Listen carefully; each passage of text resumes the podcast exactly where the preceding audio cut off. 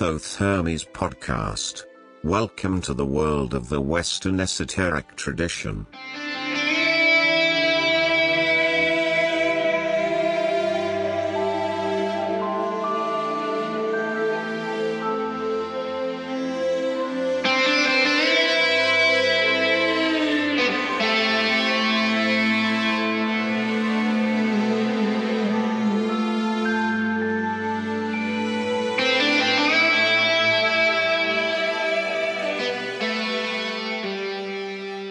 Hello, friends and listeners.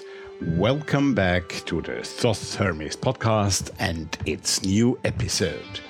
Today is Sunday, the 24th of May 2020, and this is episode 21 of this season 4 that we are going to conclude at the end of the month of June with episode 24 then and we will start our new season 5 in July. Right, last week, uh, I hope you were missing me. I took a break of one week. It really did me good to have a few days off um, from different things, not only the podcast, of course. I also have a professional life, believe it or not. Okay, and uh, I'm really glad to be back now, and I'm glad that you are back. Well, if it's the first time that you're here on the podcast, it is a pleasure for me that you found your way to us here. Well, today's guest on this show is Laurence Caruana. Laurence Caruana is a great visual artist and also very much involved, especially into Gnosticism, uh, but in all kinds of esoteric work. And that's why this week's episode is called Gnosticism and Visionary Art why visionary art and what visionary art is. We are going to talk about this at length in a minute. For the moment, I would like to tell you a few things, of course, to tell you where you can find the Thoth Hermes podcast if you just happen to stumble across it. Well, on all major podcast outlets, of course, but also on the website www.thothhermes.com. That is T H O T H E R M E S dot com. There you will find all episodes so far. It's now 62 episodes that you can find there. So if you haven't heard them all, you have a lot of work to do. And also on the website, you will be finding all the show notes to those episodes. And this might be really interesting for you, especially in today's episode. Again, I'll tell you in a minute why I think eh, show notes are especially important for today. Also, you can give me feedback, and I really like feedback. Feedback comes from you listeners to me over email, which is info at thothhermes.com, but also from the website, because there is a special voicemail button that you can use to send me a voicemail. I like voicemails. And also, there is a contact form, of course, to send me just a regular message. The other possibility is to go on Facebook or Twitter, where you also find all kinds of information on us, and use the message function there to send me something you would like to tell me. I always like to get input about n- new ideas that you might have for the show, maybe criticism, but also praise, of course. It's always great to have all of that from you. Also, you should know that I'm always interested in getting some music for the show because uh, I like to play music. I always play music during the shows, and especially lately, we have had a few artists that came up to me and sent me their pieces, and there is also one today that you are going to hear, and I'm always excited to get that. Um, right, and then, of course, there is also that famous Patreon button there.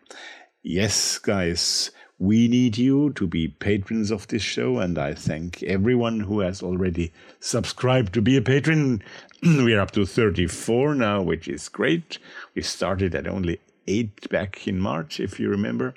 Um, but it's still only 34 out of 2,500 listeners per week. So please, a few more of you Uh, and this would be really great. And thanks to all of them who are already supporting the Thoth Hermes podcast with their contribution. This is really our lifeline, and it's great that you do that. Thank you so much. Also, if you prefer not being a regular patron, but if you prefer to just do a one off donation, some of you have done that as well, and I thank them also heartily. Um, you can also do that. Also, on the website, you will find the donate button, which is for a one off donation that is always helpful. Okay, guys, I told you about some music just a few moments ago. And um, well, this episode is a bit special um, because, as I said, Laurence Caruana is going to be our guest. He is an artist, a visual artist. It is not always easy to talk about visual arts on a podcast, but uh, I think we managed quite well. Um, and I thought, as we are talking about the visual arts as an art form that is also very much used in the esoteric and occult worlds, also music is. And uh, I wanted to give a bit more room to music today than usual. More room meaning not more pieces, but maybe a bit longer pieces. They are about six, seven minutes each today. And I hope you will like that. And all three of them are really related to what we all love, to occultism, to esotericism, etc. So three a bit longer and three a bit different, all three very different pieces. Um, if you would like to jump from one to the next, or if you find the music too long, well, what you can always do, um, you can use the chapter marks, which are on those podcasts, because they make you jump to the beginning of the interview, to the beginning of the second part of the interview, and of course also to the music pieces. And I hope your podcast player does support chapter marks. Um, by the way, uh, if you could give me some feedback how they work, because I think they work nicely, but I have never actually heard from any of you if you like those ideas about chapter marks. So if you would let me know, that would be not only nice, but also helpful to know. Okay, great. So, well, let's play some music then. Um, the first piece is something very special because it has been written by one of our listeners called David. And uh, David, he wrote a piece called Thoth Hermes. Yes, it's Thoth Hermes, that piece that is really written especially not only for this podcast but also um, inspired by our podcast. And i'm really i'm really very excited that he did that. Actually it's thoth hermes 2 the second version of that piece that we're gonna play. And it is electronic trance electronic dance music that he that he is uh, that he has composed for us. He is using a very special um, a very special means to do that. A quick explanation: he has used three separate forms with their 10 notes and put a uh, musical note on each of those notes. And then the program ran through all possibilities on those paths on the Sephiroth. And that way, uh, different melodies are created.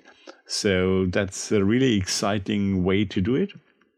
If you're not only liking what you're going to hear in a sec, but also would like to know more about it, um, there is also now a YouTube version of that piece of music online. I will put the link of the YouTube file, of the YouTube uh, video file on the show notes. And one more good reason to go and see the show notes because it's really exciting to see also how the program um, produces this music by walking or by passing on the path of the Sephiroth. Quite exciting. Thank you really very much, David. David having done this music, and David goes also by his alias, Mr. Pepino, on YouTube. So, really something you should look up. And for the moment now, we are just going to lean back and listen to that piece by the name, I'm still excited to announce that a musical piece composed and inspired by and for Thoth Hermes, and the name of the piece is Thoth Hermes. Enjoy.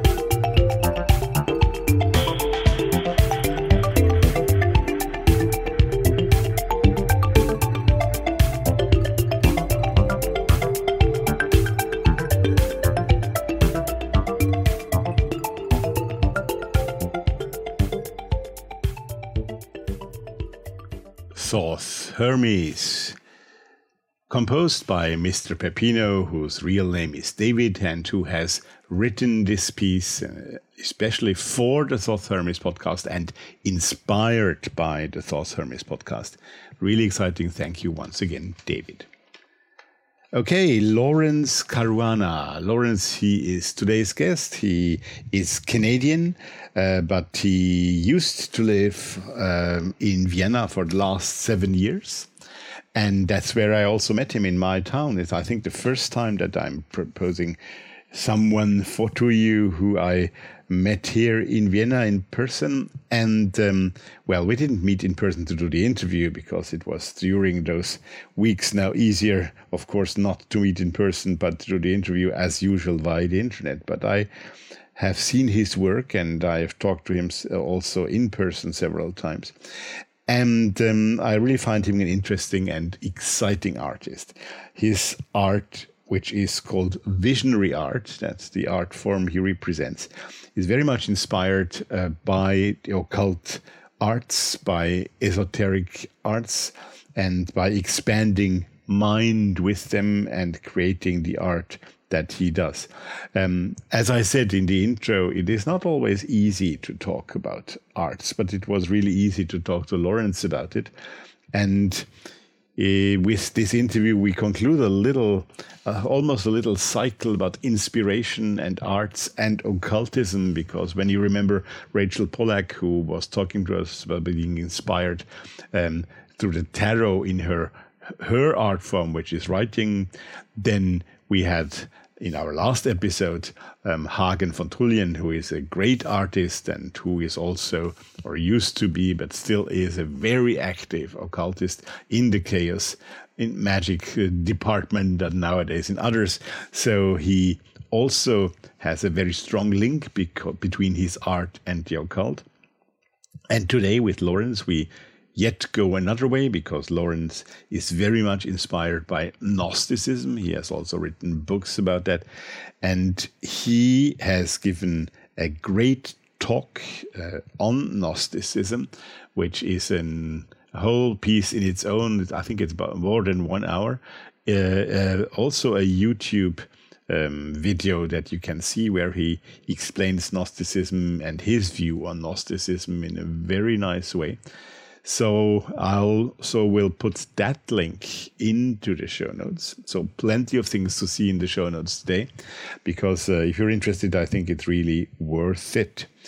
Um, also, you should really go and look at the images that we are going to even talk about partly, but that are inspired by the way that uh, Laurence does his art. And of course, talking about art is nice, but you should also have a look at them. There are one or two examples that I will put in the show notes, but also there I will put the link to Laurence's website. And I think it's almost a must to go and see those if you're really interested in what we are talking about today. Right. So we're talking about Gnosticism. We are talking about how he uh, awoke, so to speak, how dreams caused him to start being interested in the occult. But then also later on, we will find out that, of course, like most of us, he was already at a very young age inspired by happenings in his life that drove him to get interested in the occult world and in in the art that he then later started to produce himself. Also, fantastic realism is a term that's going to play an important role. And um, that's something here in Austria and, and also in big parts of Europe we have heard a lot about if we are interested in art. And fantastic realism is maybe something that you, if you have not heard about it and are interested in the link between the occult and um, the arts, then you should maybe have a look on Wikipedia or wherever and find out more about it. As always, uh, at about 30 minutes into the interview, 33 this time to be precise, we are going to make a musical break. And as I said, this time maybe the musical break will be a little longer than you're used to, a bit of a longer piece.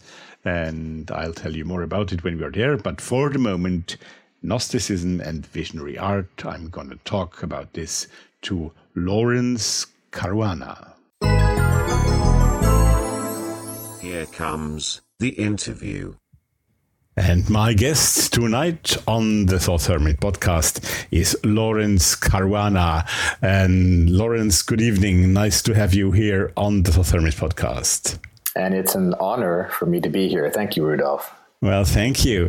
Well, I have to explain our listeners a little bit um, how I came across you because it's one was one of those coincidences. Actually, Laurence, we're going to hear more about that in a minute. He is uh, he is from far away. Let's put it that way. He he he will tell us from where he is. Far away, speaking from Vienna, where I live. But actually, um, he is at the moment still in Vienna, and I came across him because on YouTube, when I sometimes do my researches, I found a highly interesting uh, talk that he did um, about Gnosticism. And that's how I first came across his ideas and his thoughts. And then I continued my search, continued my search, and found out that that guy actually was living in Vienna. And not only that, that he also a great, a great institution here about an arts institution. We're going to hear about that a little bit more because the arts are going to be a big part of our talk tonight and um, uh, that's how we even met. Now today we do not do this live. We're not sitting in a cafe uh, across from each other as we might have preferred. But uh, well, given all those kinds of situations happening at the moment, we are still doing this via the internet. But and actually, he is very close here in Vienna still at the moment. And um, so I'm really happy to have you on here tonight, Laurence. So I said you were going to talk to us about your your background a little bit and how you became the artist that you are, how you became also the searcher and interested in the Western esoteric tradition and how this influences your art and your work and all of this. But let's start at the beginning. How did it happen that you became the Laurence Caruana that you are today in regards to all those questions? You would like to know a little bit about the path I've taken to yeah absolutely. but but also where did you have your first encounters of uh, with with uh, with um, the visual visionary art as you call it? How do you have your first encounters with gnosticism with the esoteric background that also influences your art? Mm-hmm. i guess i would begin answering that question by saying that as a searcher, I'm someone who always looked closely at the messages that came to me. And messages come through dreams, they come through my reading. And it was really by taking my own dreams quite seriously that I started to receive indications of the path that I should take through life uh, actually in my 20s it was a series of nightmares of a derelict and i was very frightened by this this fellow who would always attack me in my dreams but mm-hmm. following a very jungian kind of approach to understanding my dreams i decided that if i was afraid of this derelict or wanderer then i should become him so even though I was born in Toronto and raised in Toronto, I studied philosophy at the University of Toronto. I decided that once I had finished my bachelor's degree, I would leave everything behind and start wandering. And Europe became the place of my wanderings. Mm-hmm. Actually, after backpacking through Europe for three months, I realized that the city which had the greatest impact on me during those travels was Vienna. And so, since I was always fascinated by painting as a child and always wanted to learn painting, I decided to come to Vienna for a year. This was in 1989, 1990, and study painting in Vienna. So that's what I did. It's kind of surprising for me now because I realized that was 30 years ago that I came to this city and spent a year here. After that year, I then decided to travel a bit further through Europe. And since my background is Maltese, I spent about a year and a half on the city of Malta. After that, I moved up to Munich and spent three years in Munich. And it was really, I think, during the period in Munich that I had my first spiritual experiences that changed my whole perspective on life. And uh, it really was a mystical experience in the sense that I experienced divinity as a oneness. And this left me with many questions about this was totally outside of the definition of divinity or God, which had been given to me through my Catholic upbringing, for example, where you have God the Father. Um, and that really set me on the Gnostic path because the Gnostics are the ones who approach divinity as this fundamental oneness, the source of all existence, the unified source of all existence. And the cosmos itself is like an emanation or a, a graduated series of emanations from the one. And the entire cosmos becomes like a mirror around this divinity in which it sees itself reflected. And that Gnostic uh, vision of divinity is what resonated so deeply with me. I guess because of the mystical experiences that I had, it seemed as if this described absolutely what it was that I was a particle of divinity, and the divinity was just pure light, pure consciousness, pure knowledge or knowing. And so, uh, experiencing myself as a reflection of the divine in this way. And in, indeed, the entire cosmos was like a multifaceted reflection, but all unified at its core, at its source. So that was really the experience uh, in Munich that set me on my path. And I will just mention that uh, I continued to wander, but I met my life partner, Florence, uh, who's a French woman, in Munich at that time, just uh, I would say a few months after having this experience. And so all the conflicts, all the, the, the difficulties and darkness that I had in my life up to that point seemed to get suddenly resolved and I've pretty much been, even though my wife and I, we've lived in different countries and done different things together, we've managed to build a life together since that time. So, 19, uh, the age of 33 was a real turning point in my life, both in terms of my worldview and in terms of my, my personal life as well. Mm-hmm. Um, as opposed to many other people who I meet and who who I speak on the podcast here, and probably also you have made that same experience.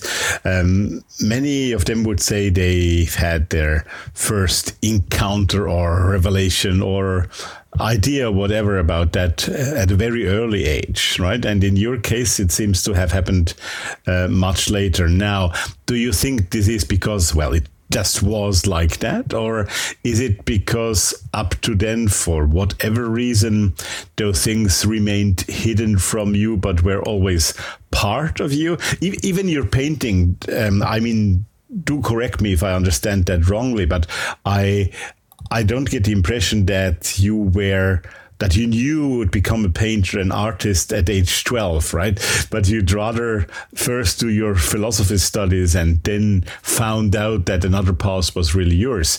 So, how do you analyze that now with hindsight? Why? Why was it that late, or do you not know, or do you have an idea what happened before? Mm-hmm. I think that uh, another important experience in my life I, I, tend to look at the time of my 20s when I was in my 20s as a fairly dark period. As I said, I did my philosophy studies, but it wasn't very satisfying. I was left more with questions than answers. Mm-hmm. And as I mentioned, I was turning to dreams for a lot of the answers. And one particular dream just presented me with a painting.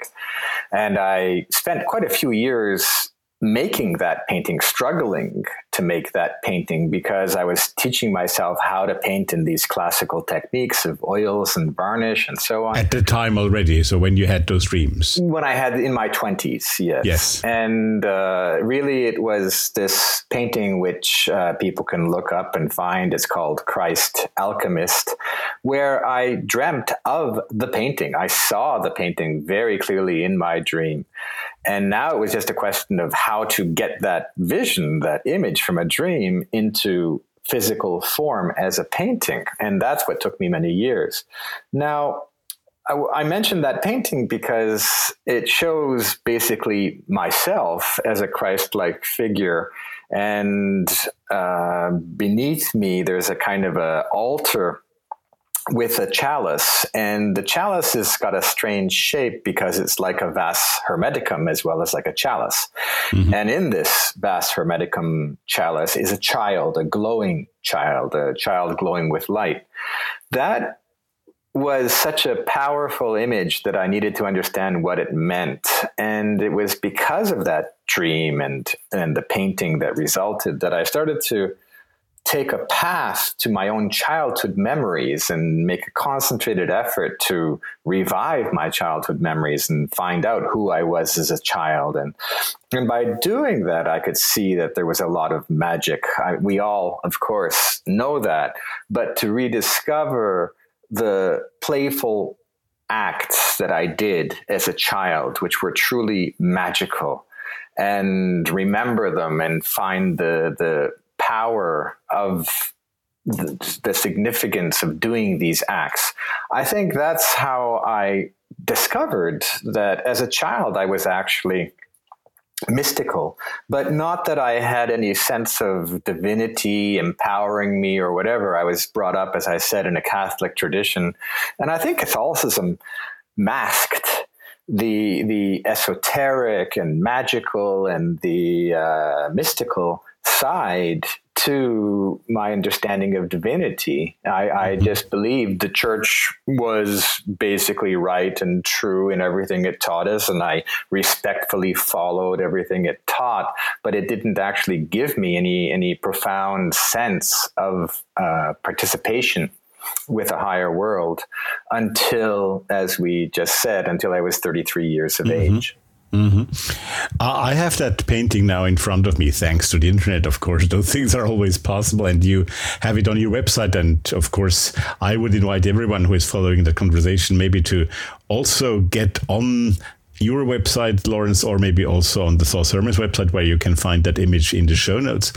And um, when I look at it here, I see what you just uh, explained, uh, and I see also a lot, a lot of symbolism um, like uh, hermetic symbolism, like alchemistic symbolism, as you just mentioned yourself. Uh, but the phoenix to the left, or the Mercury sign on the cross to the right, uh, with sun and moon, and the, the two snakes uh, winding around uh, around the hermit, the hermetic um, symbol. Um, so, but that was at the point when you would have just started into that world. Am I right? Mm-hmm. Or uh, so? Why is it also present? Also, the the, the rose, the five leaf, uh, the five leaves of the rose in the middle on on the on the plate in the in the center, in the heart plate of of the Christ figure. So, how did that? How did it all get there in your mind and on the uh, in the in your mind and on the and on the on the canvas? Yeah.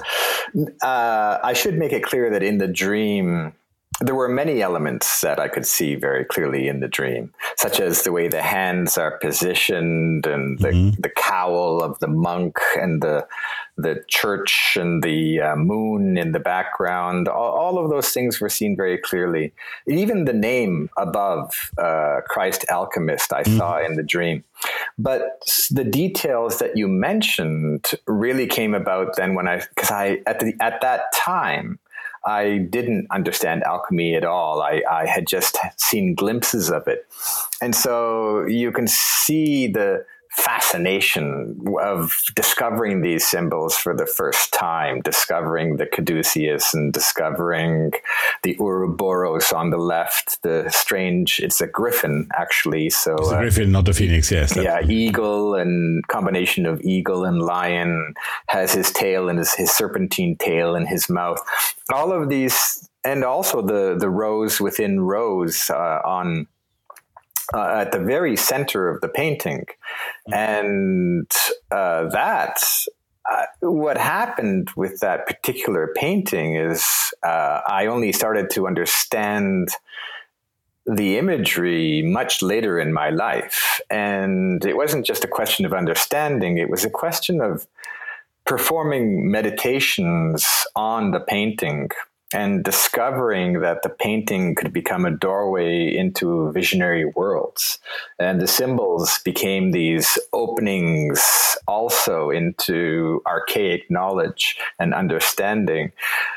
So, at first, I just had to make the painting. That was a huge step for me in my life mm, to, sure, to yeah. discover the alchemy of, of the materials of the oil and varnish. But after I had made it, it became an entire different journey because I was then entering through the image, that became the name of a book I wrote. I learned to enter through the image with this painting. And actually, if you look closely, there's a scrap of paper at the bottom of that painting uh, on that altar, and it's written kind of in a reversed or backwards uh, enter through the image. And I put that there because I experienced that with this painting for the first time, and it was revelatory for me. So that's that's the book that is called Enter Through the Image, right? Mm-hmm. Yeah, which is a Gnostic uh, uh, fragment that it, ex- it, appears in one of the Gnostic texts, the Gospel of Philip. Right, exactly. Uh, let's come to that uh, part a little bit later because I'd like to follow your your artistic career a little bit now at the moment because we have started with that painting right now, and then your studies. Um, carried you further on uh, to you said to Vienna at first, and I think there you also made quite important uh, was it at that time that you met already those people that influenced your art a lot for later on, or was that at a later stage? That was later, but the year I spent in Vienna at the age of uh, oh, how old was I now? I forget. Uh, at the age, it was 30 years ago, so I was 28. Yeah. Mm-hmm. And I discovered this movement, which is called the Vienna School of Fantastic Realism. So I discovered these painters, which had a huge influence then on my worldview as an artist, but I didn't manage to meet any of these people until a good 10 years uh, later in life. So right. the seed was planted at that time. Mm-hmm. Um, so let's come back to fantastic realism a bit later when you return to Vienna in your life, so to speak. Um, so what happened after Munich? So you met you met Gnosticism and you met your future wife there, and how did it then all develop in your in your uh, mind expansion? Let's put it that way. Mm-hmm then it was a process of putting the pieces of the puzzle together. The anyone who knows esoteric studies, knows that it's like going deeper and deeper down a rabbit hole with many turnings and finding connections between things. So for me, the Gnostic texts, which are basically called the Nag Hammadi Library, which is a right. collection of texts that were found in the desert, uh, we can call it the deserts of Egypt, uh, mm-hmm. outside of a town called Nag Hammadi it's you know you can fit it all into one decent sized book but it's such a dense book because it's fragmented and it has many different gospels or what are called apocalypses or apocryphons and the style of writing changes dramatically. The language is very unique. So i started to go down the rabbit hole of reading the nag hammadi library and that was a process that absorbed me for many, many years. And one of the results of that was the writing of a novel called The Hidden Passion. And that novel, which basically gives the life of the Gnostic Christ, the writing of that novel was my attempt to create a coherent worldview of what Gnosticism is. And you mentioned this lecture that I have on YouTube, which has become quite popular, it seems. And that's also my attempt to create an, a coherent worldview of Gnosticism. And let me say that this is no easy thing for anyone because uh, there are many interpretations of what Gnosticism is. Oh, of course, yes. Yeah, because it's such a varied, such a diverse, such a, a um, and also coming from the same period as the development of like Alexandria in the first, second, third centuries. So you had Hermeticism, you had alchemy, you had theurgy, you had all these fascinating movements going on in Alexandria at the same time. Mm-hmm. And you can approach Gnosticism through theurgy, through the magical magical side, or you can approach it through Hermeticism and see its contrast to Hermeticism, and, and, and so on. And, and Neoplatonism as well, which sees this divinity as a oneness uh, in a philosophical sense. All of these angles onto Gnosticism make it uh, endlessly fascinating. Um, you you you read me before because I had written down a question while you were talking a bit earlier. Um, which Gnosticism did you mean? Because of as you just said, uh, Gnosticism is so multifaceted. I would say even today, uh, the word is used in so many meanings, even nowadays, um, that it is hard to pin it down. Um, you mentioned just a few approaches, but you could start that with Sethian and Valentinian Gnosticism at the very early stage, etc., etc. But what is your Gnosticism? Where would you um, place, if you can, your own experience with it? What is it to you? How do you approach it? Mm-hmm. I think the text which became this, this main source text for me is the one that's called the Apocryphon of John. And the Apocryphon of John, which appears four different times, it, it, we have four different recensions that have come down through history.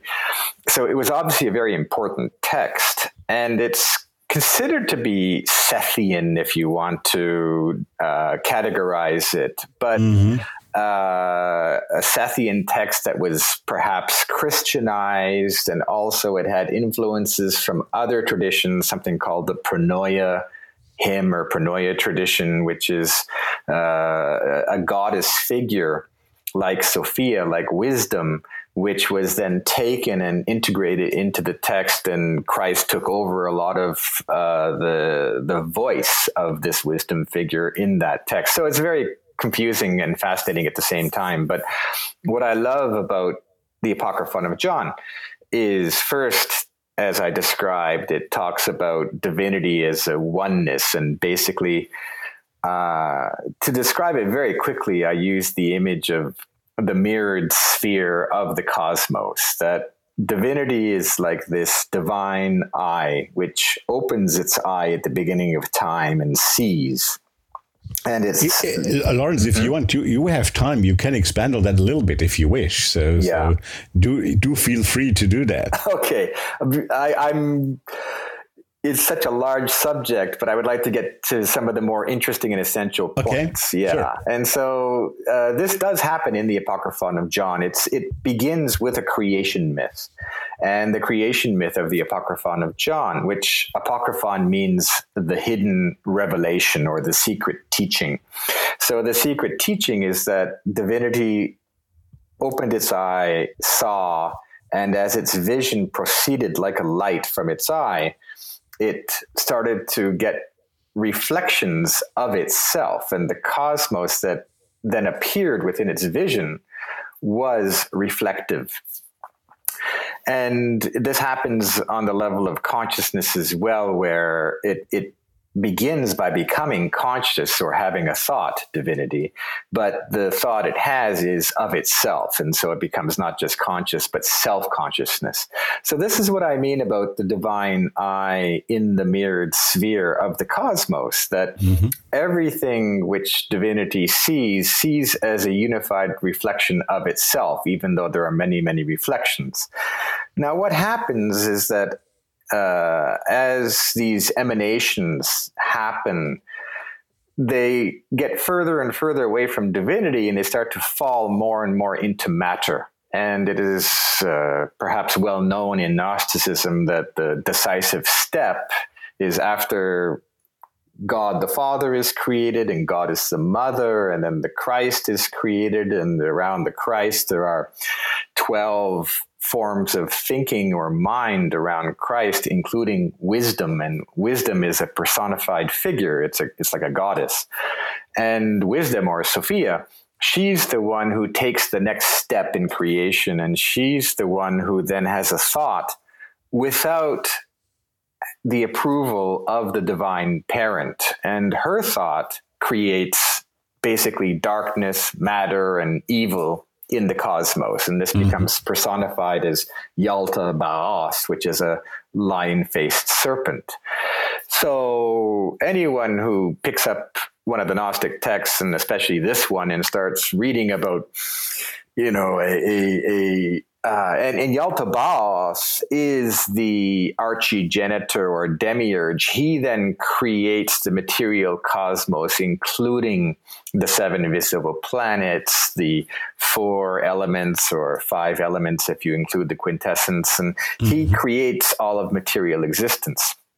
So the Gnostics have a very negative or or uh, even a, a, conspiracy theory view of the universe because for them the physical world of that we see the material world is the world that's being pulled over our eyes to to uh, deceive us as to the true nature of things.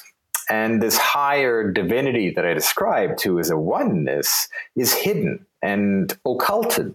You know, if we use the word occult, which means sure. which comes from the word vision oculus, you know, that yep. that we it's what we cannot see or what is uh, beyond our sight, let's say.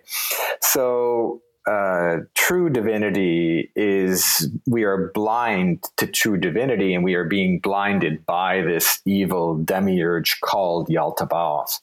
It's a fascinating worldview. And uh, if you're paranoid like me, it suits very well your, your perception of the world, which uh, is being more and more confirmed as I get older. I, I try to maintain a balanced view. I'm also very interested in alchemy and hermeticism, which balances me out a little bit. But Gnosticism allows me to pursue my darker side. And uh, don't forget that Gnosticism is also a heresy. It was condemned as a heresy by the Catholic Church. Yeah. And so it is like the shadow side of Christianity, the darker side of Christianity that was rejected which makes it. Uh, I'd even say it was already in pre-Christian times, that just at the edge of Christianity, it was already a heresy even to other other creeds somehow because that negative view on so to speak negative view on the material side of our world in the Qliphoth in the Kabbalah for example it is very clearly reflected it was always a kind of a mystic heresy let's put it that way mm-hmm. and I think that's what contrasts it with Hermeticism although yeah. when you read the Corpus Hermeticum they seem to take both sides sometimes that the cosmos is beneficent or benevolent in most of the hermetic texts but at times there is this fate that rules over us in the hermetic texts and gnosticism is very much like that that we are fated by the turning of the planets and we don't have well we have free will but we have to really fight to to maintain our free will in a cosmos that's almost directed against us Right. And how does that, well, what would you call it for yourself, Gnosticism? Is this a belief? Is this a creed even? Or is it just a it, knowledge it, you have? Or what, what is it? it? It That's exactly coming to the sense of the word gnosis, the Greek yes. word. And gnosis is knowledge, but a very distinct form of knowledge, experiential knowledge. And I would go so far as to say mystical revelation that I, mm. I think when the Gnostics were speaking of a state of gnosis, they meant not just factual knowledge of the existence of things or even knowledge of certain passwords to get you through the cosmos as you reascend, but um, mystical knowledge that you, those who are Gnostics share that core mystical experience of divinity. And they are seeking the language to express that core mystical experience. And that's the substance of all the Gnostic texts. Mm-hmm. And how and please try in the answer to avoid your artistic work as an answer for the moment because I know it's part of the answer. But let's talk about the other part before we get onto the arts afterwards. How does your knowledge, your Gnosticism, influence your daily life? How does it interfere with what you do every day apart from the arts? We come into that later. Mm-hmm.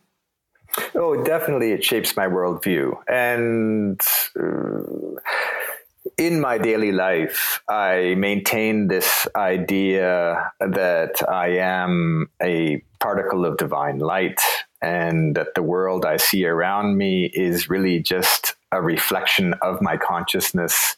And the people I meet, for example, I really I don't say that I create these people, but I say that these people enter my my field of awareness, my field of consciousness, for a reason. And so I have to constantly be open and aware to why these people are coming into my sphere of awareness and what they have to teach me and uh, about myself and about the world in general.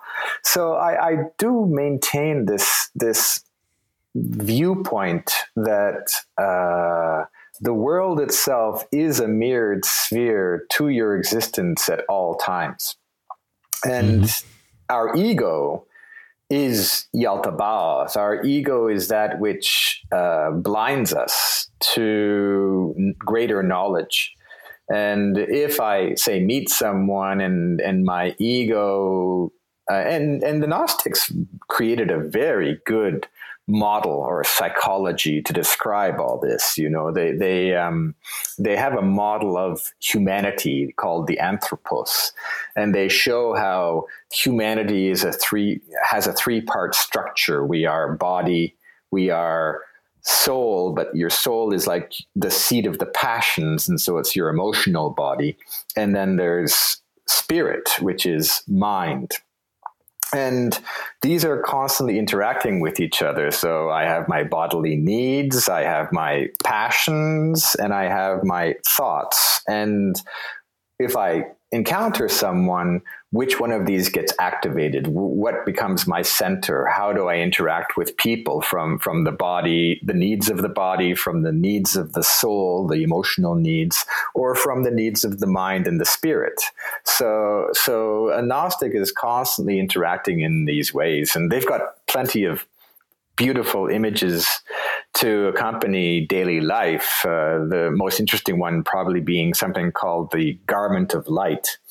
And this is given to you in a ceremony, in a ritual. But once you are baptized, you are given the garment of light and you wear it for the rest of your life. And the garment of light both protects you and it becomes your image. Uh, it's really like the image of Christ that you're projecting outward onto the world, Christ and Sophia. So your garment of light is, uh, on the one hand, protective against evil influence, but on the other hand, is like a vehicle in which you're able to move through existence and and uh, show your light. Basically, is show your light nature to, to others without thinking too highly of yourself. Hopefully. Gnosticism and the arts, a highly interesting combination, I think, and I think that Laurence has really interesting things to say, uh, to tell us. Right now, it's time for our musical break. And as I said, music is taking a little bit more space today. The next piece that we're going to hear will last almost eight minutes. And it is highly inspirational music again, but this time from the Orthodox churches, from the Greek Orthodox Church, actually. Well, I think so. It's Greek because the text is Greek and it is called Agni Parthene, which is actually a hymn that was inspired by an Orthodox saint of the 19th century. And it means, um, it means Agni Parthene means something like virgin maiden. So to, goes to, as a hymn to Saint Mary. But um, uh, I find that type of music so highly inspirational, completely independent, actually, from what the background, the Christian and the Christian Orthodox background is. So it's, to me, uh, really meditative music, and especially in that version that we hear it sung by the Valaam Brethren Choir, um, I find it a really wonderful, wonderful piece.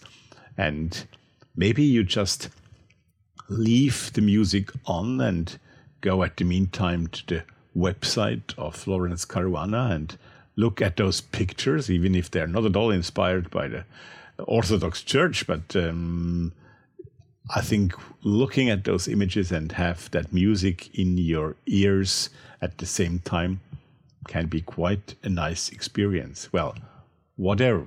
If you want to just listen to the music, that's just as well.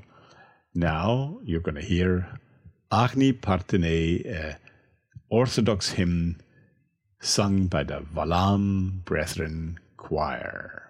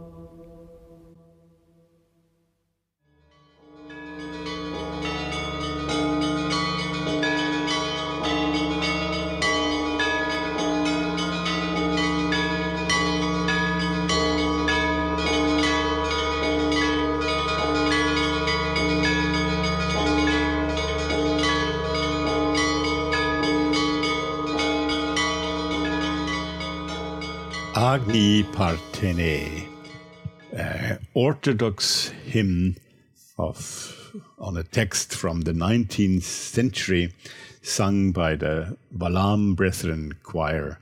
Wonderful piece of music, I think. Okay, let's go back right away to talk again to Laurence Caruana about arts and Gnosticism, about his idea of creating a Gnostic chapel with his art.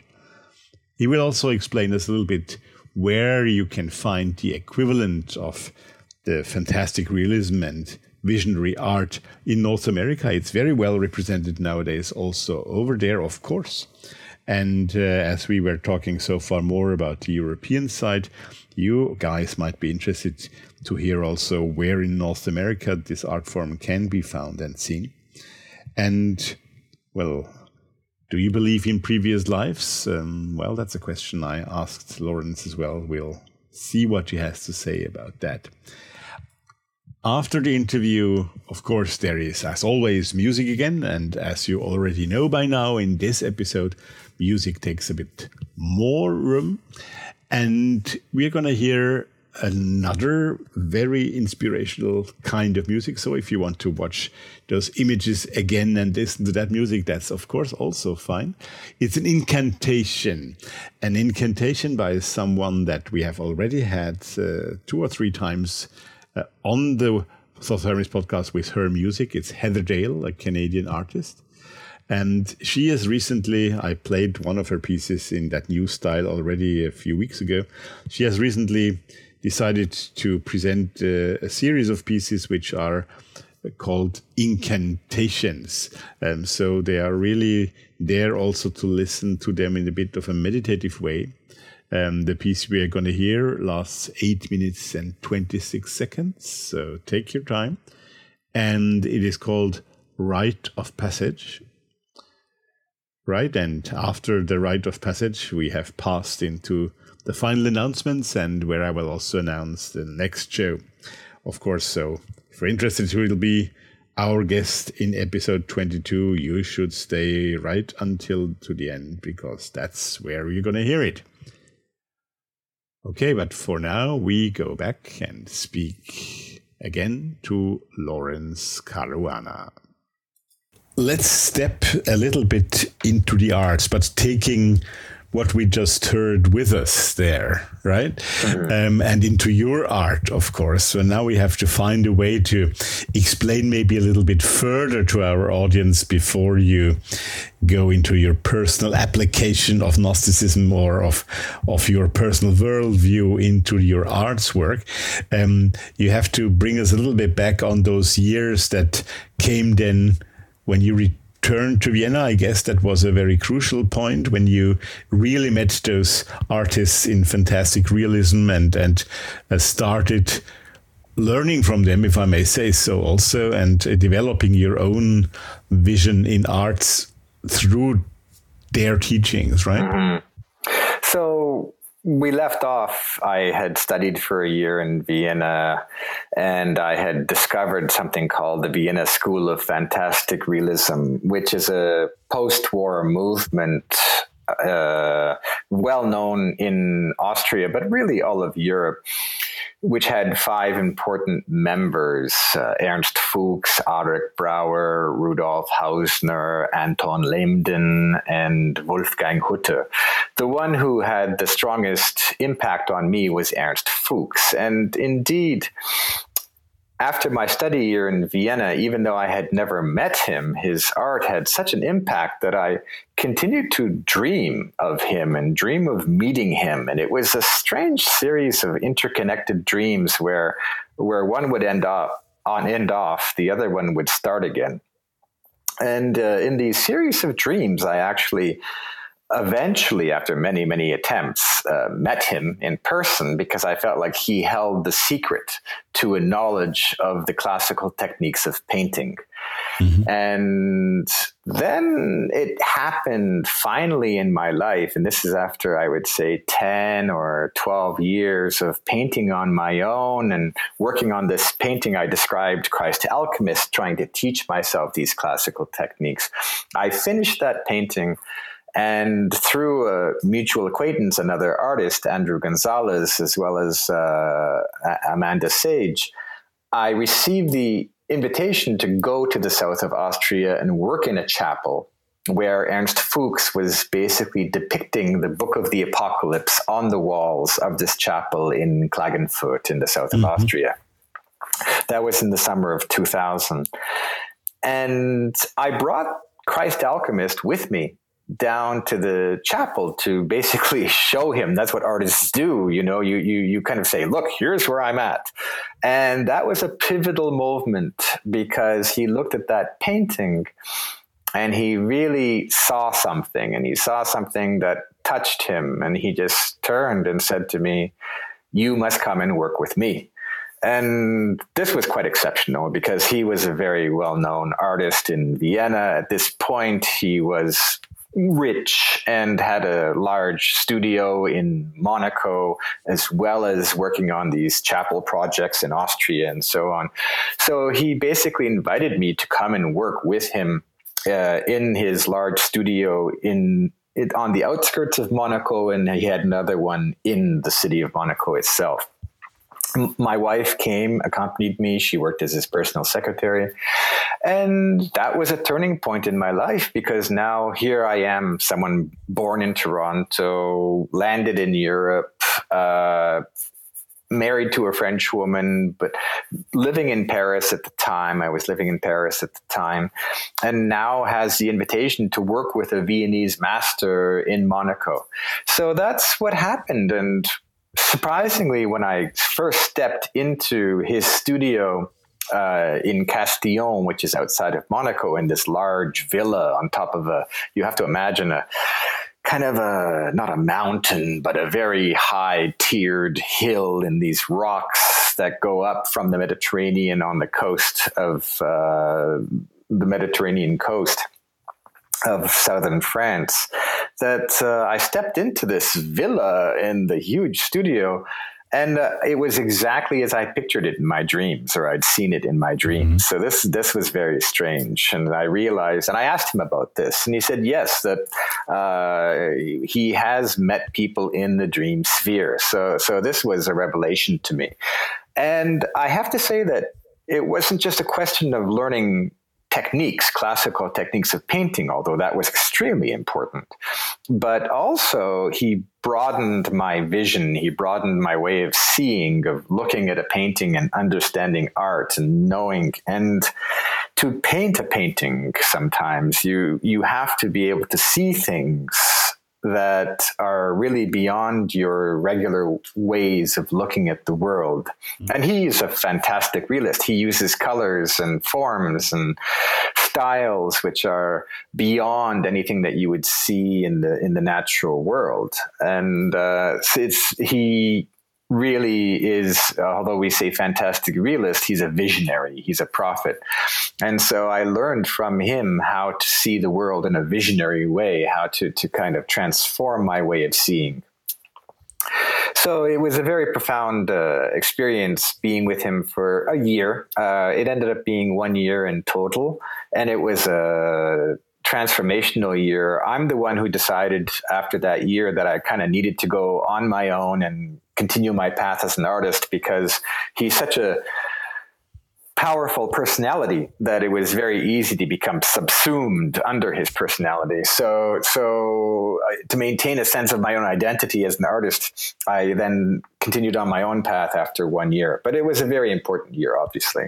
Uh, right. Um, let's talk a bit more about uh, uh, the art itself, not your art yet. We're coming to that, but um, uh, I think the term visionary art, we had that already a little bit earlier, is a term that is maybe not common, but it is uh, rather well known. And it's the type of art that tries to transcend the physical world through a wider vision of awareness, I would say, and to to um, include spiritual experiences, mystical experiences into artistic expression and into the result of artistic expression. So could you maybe expand on that a little bit and what that means to you and and how maybe through that your own experience through dreams, Gnosticism, and your further interest into uh, into the esoteric world influences your art and how that process works in general? Mm-hmm. Uh, first of all, you did an excellent job in describing what visionary art is. I, I think that it, uh, the word visionary, it, it's true that we use it to mean having visions of the future. And it is strange how often when we make a painting, we end up putting images that we don't quite understand. And then in the future, we realize that they have a kind of oracular or ominous kind of meaning.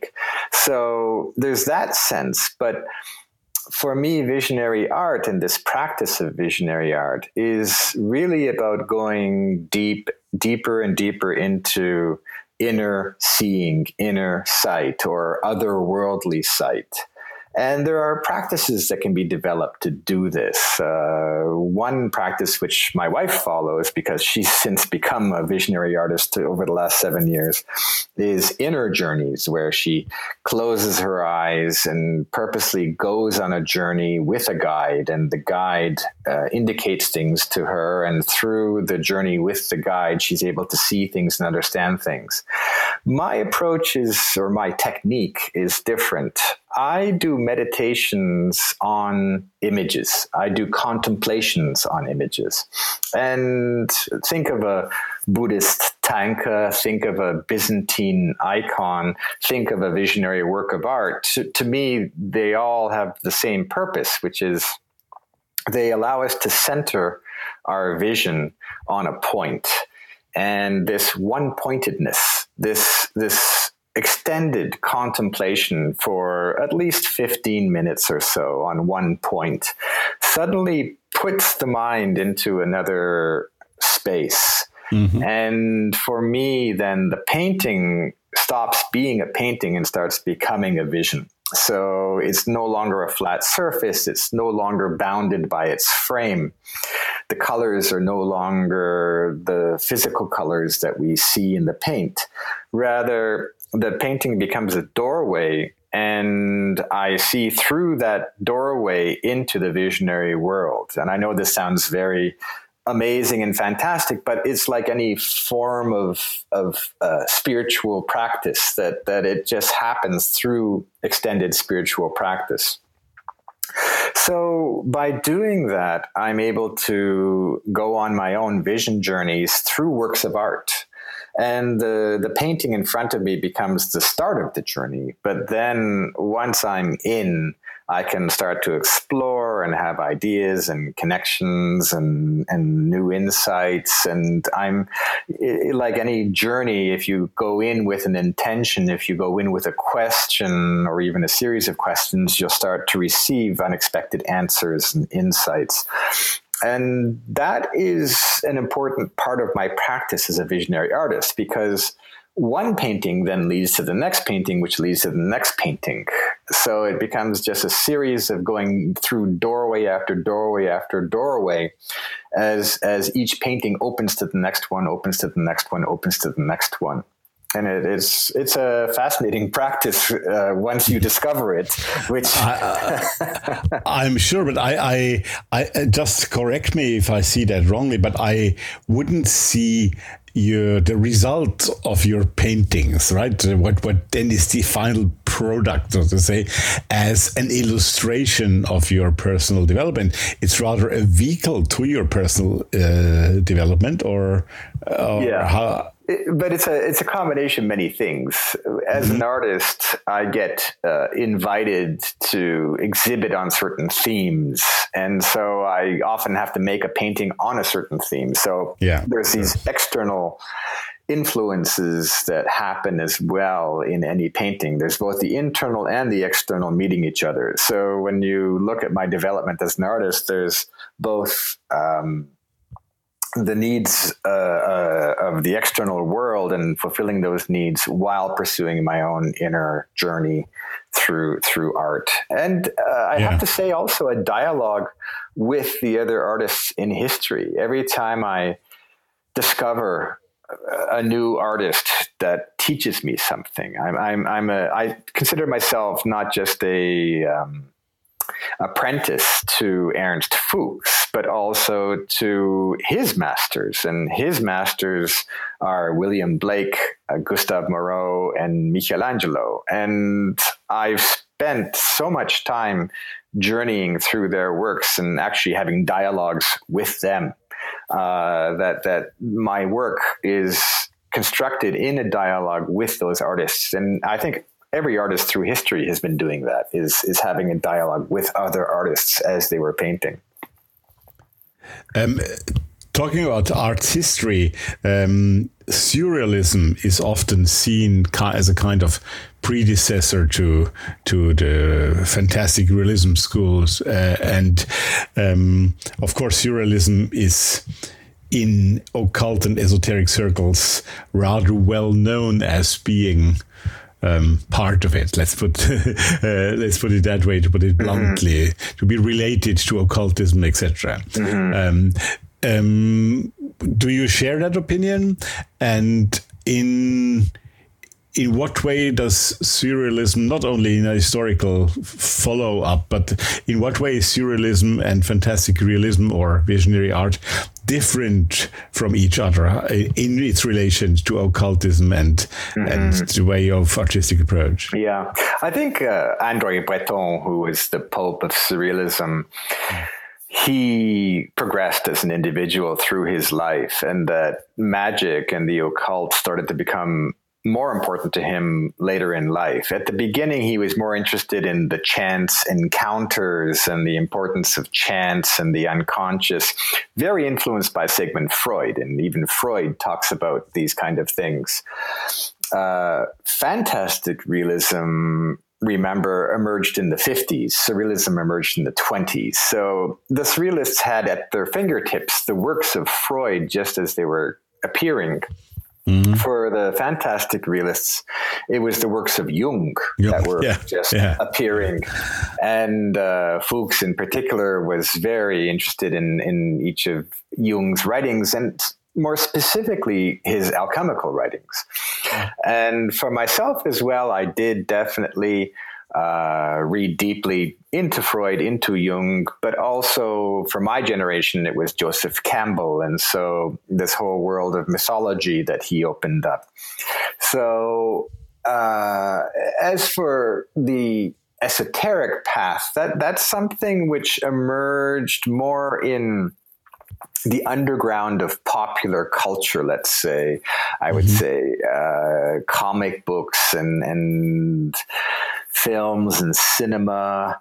Uh, in art itself, uh, I, it's much more difficult to detect. I detect it more in comic books in that art form, the graphic novel, which I find very important, mm-hmm. than I would in in art itself. But visionary art, definitely, all the artists I know today have an esoteric worldview. We more related to astrology, more related to tarot, more related to um, alchemy, and and those aspects of esotericism, the Western esoteric tradition, are, are, very very important for all of us. And it's a very intuitive thing. It's just part of our visionary world that the tarot, the the you know the the the movement of the planets, all of these things help us to intuit and see signs and move forward through our lives, looking at the signs and gaining intuition through all of these things.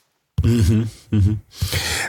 Well, uh, maybe that's the moment to to read two sentences from your manifesto of visionary art, and I'd love you to expand on that a little bit. That goes in connection with what you just said, I believe. It says the visual language is a lost language, like ciphers undeciphered but it underlies all that we dream each night. So that's kind of a link between the very beginning where you where you spoke about your own dreams and can you can we expand on on that saying of yours a little bit? Sure. And actually I mentioned this book of mine Enter Through the Image hmm. and the subtitle is uh, The Ancient image language of myth, art, and dreams. Mm-hmm. And I've been fascinated by this idea of an iconologic, as I call it, an image language, and that the, it's possible to think through images, just as we think through words in our conscious thoughts, in our dreams, in our mythologies, our myths, and also in art, works of art. We're invited to think through images, but this image thinking process it doesn't have the same logic, doesn't share the same structure. Mm. As our, our grammar and our word language, our verbal language. So, following trains of thought in imagery. And we see this in alchemy all the time, for example. Uh, this is a whole other way of thinking. And that's what I mean by it's a lost language, because to think in that language, I, I do believe that humanity probably had a pre verbal form of thinking that was very visual. And there's an interesting quote from Friedrich Nietzsche where he says that when we dream, we go through more ancient structures of thinking, more ancient forms of thinking. And I, I believe that, uh, and Jung would agree, for example, with the collective unconscious, that, that all of these archetypes within us, these are instinctual embedded, ingrained forms of behavior and thinking which we have inside of us, and we only access it uh, through not through conscious thought, but rather in those. Um, alternative ways of uh, alternative forms of consciousness sometimes a heightened form of consciousness, sometimes just a distracted form of consciousness. Also, in madness uh, is another way of in frenzy, and uh, I'm definitely and the surrealists were as well definitely fascinated by madness because madness mm-hmm. allows that image language to emerge where you become obsessed by by images or and and so on. So yeah was the use i'm i'm not talking about you personally but in general in that school was the use of psychedelics also something that uh, fantastic realism school was using deliberately not just as fun but i mean to open awareness further and to get inspiration for paintings? Definitely. Uh, I'll focus on Ernst Fuchs because uh, he's probably the most interesting example. Mm-hmm. He was ha- having visions with hashish in 1958, which puts him in the generation of the beatniks. Yeah. And he continued along that path for quite a few years so that the 60s and the psychedelic 60s managed to kind of catch up with him and you mm-hmm. look at some of his works from 1950 52 uh, sorry i got that wrong from 1958 1960 1962 mm-hmm. and you're amazed at how this imagery appears psychedelic in a period that was pre-psychedelic you know. Mm-hmm. once the culture caught up with them in 1966 67 68 then they were definitely riding a wave. For us uh, here we are in the year 2020 cannabis is slowly reemerging in our culture. Lsd and other forms is still considered to be against the law or underground um, for visionary artists, there's no taboo against pursuing hallucinogens or psychedelics, but um, you the only taboo I would say is to think that visions arise exclusively through psychedelics. That that uh, when it becomes this label of oh well everything they do is psychedelic. Yeah, that's yeah, where yeah. the visionary artist starts to step back a little bit and say no, we have no problem with psychedelics. They're fascinating, but it's not the only door or path leading to right. These. Yeah, they are part. They can be part of awareness, but they are not awareness, so to speak. Right. Right. Yeah, and right. Uh, I used the word hallucinogens mm-hmm. because mm-hmm. part of the experience can be hallucinatory. Sure. sure. Part of it can be revelatory. And it's this double edged sword of distinguishing between the hallucination and the revelation, which is always a, a, difficult thing.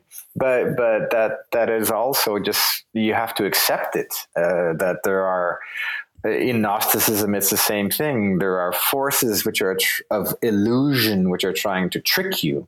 And there's also the divine, which is trying to reach through, and you're trying to reach through the illusion to the divine. So, so there's always both sides in the process. Right, right. Now, this is a European podcast, of course, but 85% probably of our audience are North American. Uh, fantastic realism as such is a very European, even Central European naming for an art form. Visionary art is a bit more uh, global. Mm-hmm. But um, how would you guide a North American uh, person who is interested in? in seeing that type of art or experiencing, more to speak, that type of art in North America, what what does he or she have to look for? Mm-hmm. That's where the internet has been our great friend and probably propelled visionary art into a global movement. So there are physical places where you can go. And the hubs in the USA are mostly Los Angeles, New York, and Colorado, mm-hmm. where there are galleries. And for example, in New York, there's something called the Chapel of Sacred Mirrors by Alex and Allyson Grey. And they are not just creating a space to house the collection of their own works, but also a visionary art in general. And uh, so we in Vienna, here at the Vienna Academy of Visionary Art, we're also an important place where you could see visionary works of art up close, the actual paintings themselves. Otherwise, there's exhibitions, there's live paintings. It's very active. It's just that it is not uh, you won't access it through television or radio. Yeah. You will access it through podcasts, through right, you know, internet connections and things like that. You know, we are. But is there the equivalent in North America of that particular style? I hate that word, but you know mm-hmm. what I mean. No, I would say that uh, it's probably strongest in the USA today. That okay. uh, there are literally thousands and thousands of young artists doing visionary art in the USA. And Under the label visionary art. Exactly. That name. Yeah. Okay. Mm-hmm. I mean, some of them might have some issues with the name, but it seems to be a, the best umbrella term that we have for what we're right. doing. Yeah. Right. Now, it is not easy to speak about visionary art, to speak about visual arts in general. So I once again would really like to invite our listeners to go to uh, the website to maybe best to start at the show notes of this of this uh, episode where you will find the link to Laurence's website to a few other things that I will put there. Um, but uh, uh, thank you, Lawrence, to have Uh, made many things about visionary art and your art very clear also in words. Now, but you're also you also write books and you have written a few books and I would maybe like to conclude our interview today with talk you talking a little bit about that, especially about the hidden passion, which is your your big novel, so to speak, and maybe also if I'm not wrong, there's more to come in what in regards to books and so maybe you can talk a bit about that. Sure. So let's start with the hidden passion, which, as I mentioned before, it was my attempt to create a coherent Gnostic worldview in the form of a novel. But what I do with that novel is I actually cite sentences from the Gnostic text, from the Nag Hammadi library. And so it's a huge compilation, actually, of fragments from the Nag Hammadi text, where when Christ opens his mouth, what he says is something taken from the Nag Hammadi text. And the same is true with Mary Magdalene and Sophia and, and so on. So it's, it becomes a fascinating read, and it's gotten a great response. I would. Uh, you mentioned also visionary art, and the Manifesto of Visionary Art was an important book. It's a small one, but it managed to create a cohesive history because you see the stages from Ernst Fuchs to the second generation of artists like Robert Venosa, who was an American, uh, De Es Schwertberger, who was an Austrian living in New York. So these connections, uh, Mati Klarwein, another example of a European who ended up in America. And then the, the subsequent generations. That was written in the year 2000, so it's now a little bit out of date, but it at least gives the clear picture of the progression of what visionary art is in less than 100 pages. Um, I would just like to say that uh, since time is limited, that as much as I plan to continue writing, my biggest project on the horizon is to create a chapel which will depict this Apocryphon of John that I mentioned earlier. So, the mm-hmm. Apocryphon of John is a Gnostic text, and it's a very uh, well structured Gnostic text because it shows the creation, it talks about the life of Christ, and then it talks about the dissolution of the world and the ascent of the soul back to the place from whence it came. So, the idea behind this chapel, and I'm now in the process of creating large large paintings for this chapel is to be the first person to really give life and imagery and depict the Yaldabaoth, a lion-faced serpent, and Sophia, and and so on. All of these figures that emerge in the Apocryphon of John, I'm fascinated by the idea of being able to give form to that text. So I'm deeply inspired and guided by that one single text, but uh, in the form of creating a space, a chapel where where that text can then be seen and read and experienced uh, in images. Sounds like a really fascinating, but also big project, right? it is. I was lucky enough to be in your atelier at some point and see the first parts of it. So it's really great what you're doing there. Thank you. Um, I have a final question for you. I don't know if you can answer it, but I'll give you a try. Um, you, you, the very beginning, so maybe it rounds up a bit our talk today. Um, very beginning, you talked about your early dreams and uh, also then the experience in Munich. It sounds like those things were hidden somewhere and needed to come out. Um, now, with your Gnostic knowledge that you have um, acquired since then, do you believe in previous lives or previous experiences, if you prefer that term, that have brought you uh, to the point where you are today? And is there something to come in a new cycle afterwards? Hmm. It's interesting because uh, the Gnostics definitely believed that, or specifically in the Apocryphon of John, they do talk about previous lives. They certainly do, yeah. If we don't successfully, you know, if we fall victim to our own passions, then when we try to return to divinity at the end of this life, we will be thrown back down as we try to rise past the sphere of, say, Venus. If we experience too much lust, that sphere won't let us pass, and we get thrown back down for another existence. And that's almost uh, almost uh, almost a karmic uh, mm-hmm. view point exactly. of view. Yes, within early Christianity, absolutely. Uh, yes, but uh, I tend to base my spiritual worldview on what I've experienced directly. And I cannot say I've had memories of past lives and things like this. It, it's enough of a struggle for me to remember my childhood because when I do manage to recollect my childhood worldview, it is so magical and so outside of what I experience as an adult. I, I, I literally remember traveling to other dimensions as a child, for example. And I had these specially constructed three dimensional ladders that I was able to use to go there. And it seems so, even to speak about it now, I understand it seems extremely out there.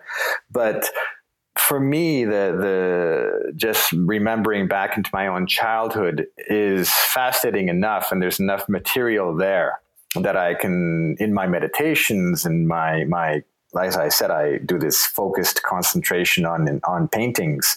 When I do that, and I'm allowed to access uh, childhood memories through that practice, there's so much fascinating material there that uh, I, have never I, have been told that it's possible to regress so far back in your memories that you can actually re-experience your birth and re-experience your interuterine memories and then what happened and then beyond that let's say to your before your conception and so your previous lives and I, am uh, just at the first stages of regression which is to say regressing back to my childhood that's as far as right. i'm able to go right well Thank you. So still lots of work to do on those ends of your of your being, so to speak. um, uh, but in the end, you, you showed us anyway that you, like probably most of us, have in some way already had those kind of experience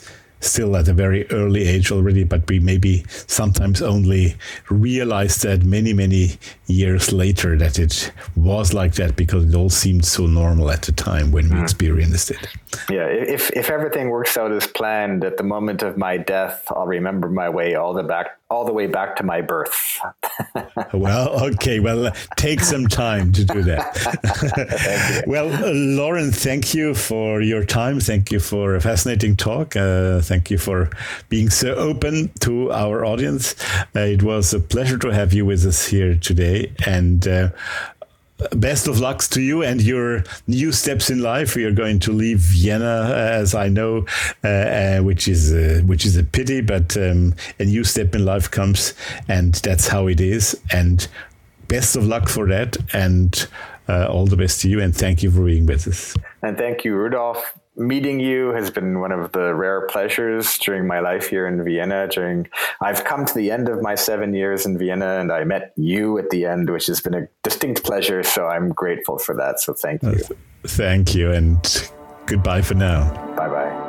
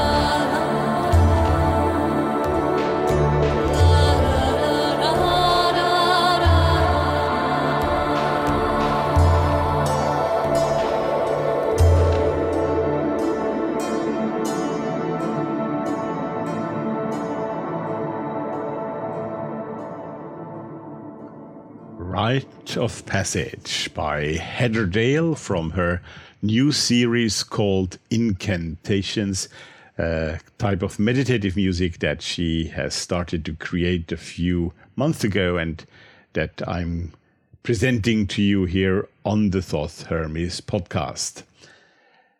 I hope you enjoyed the interview with Laurence Caruana and discovered quite a few new things just as I did.